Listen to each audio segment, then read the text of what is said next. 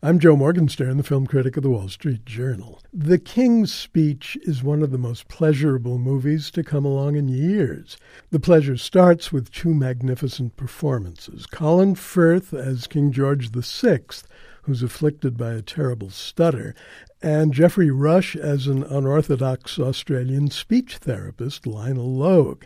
And the depth of feeling in Tom Hooper's film is matched by the breadth of its appeal. Here's a period piece with irresistible immediacy, a brilliant pairing of a monarch who's heroic by virtue of his personal struggle and an uncommon commoner who helps him find his authentic voice. David Seidler based his script on a little known story from England between the years. King George VI, the father of Queen Elizabeth II, did in fact have a stutter, though there's some debate about its severity. And the king was indeed treated by Logue, a man who'd had remarkable success working with shell shocked Australian veterans of World War I, in spite of his lack of a degree or conventional credentials. Still, the movie shouldn't be seen as a quasi documentary any more than it should be mistaken for a big screen version of masterpiece theater. Its strengths are its dramatic inventions and dazzling wit. The King's Speech is a captivating fable of egalitarianism, a battle royal between social unequals that turns the combatants into cherished friends. No screen portrait of a king has ever been more stirring, heartbreaking at first, then stirring. That's partly due to the screenplay and to Tom Hooper's superb direction, but what Colin Firth makes of his role is sheer magic fear, forlorn hopelessness, self irony, self loathing, towering anger, unyielding courage. He plays it all with Shakespearean fullness and Chekhovian tact, and all by way of revealing the memorable presence of a good man.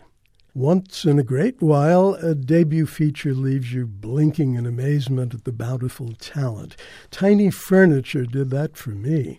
Lena Dunham, who's now 24 years old, is the writer, director, and star of this wonderfully strange, semi autobiographical comedy about 22 year old Aura, who diagnoses herself to be in a state of postgraduate delirium. The filmmaker's real life photographer mother, Laurie Simmons, plays Aura's photographer mother, Siri, and her real life sister, Grace Dunham, plays Aura's overachieving sister, Nadine. The title refers to little props that her mother uses in photos. They resonate with Aura's wistful yearning for her lost childhood.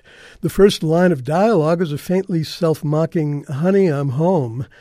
It's instantly clear that there is no honey and that this heroine has problems. Aura lives in a twilight state, like the two high school graduates in Terry Zwigoff's Ghost World. She's older than they were, of course, and that makes her plight more pathetic. But pathos isn't Lena Dunham's bag. What makes her film fascinating is the delicate mood it sustains. One day, Aura may go forth into the adult world that scares her. For now, though, she would climb back into the womb if she could.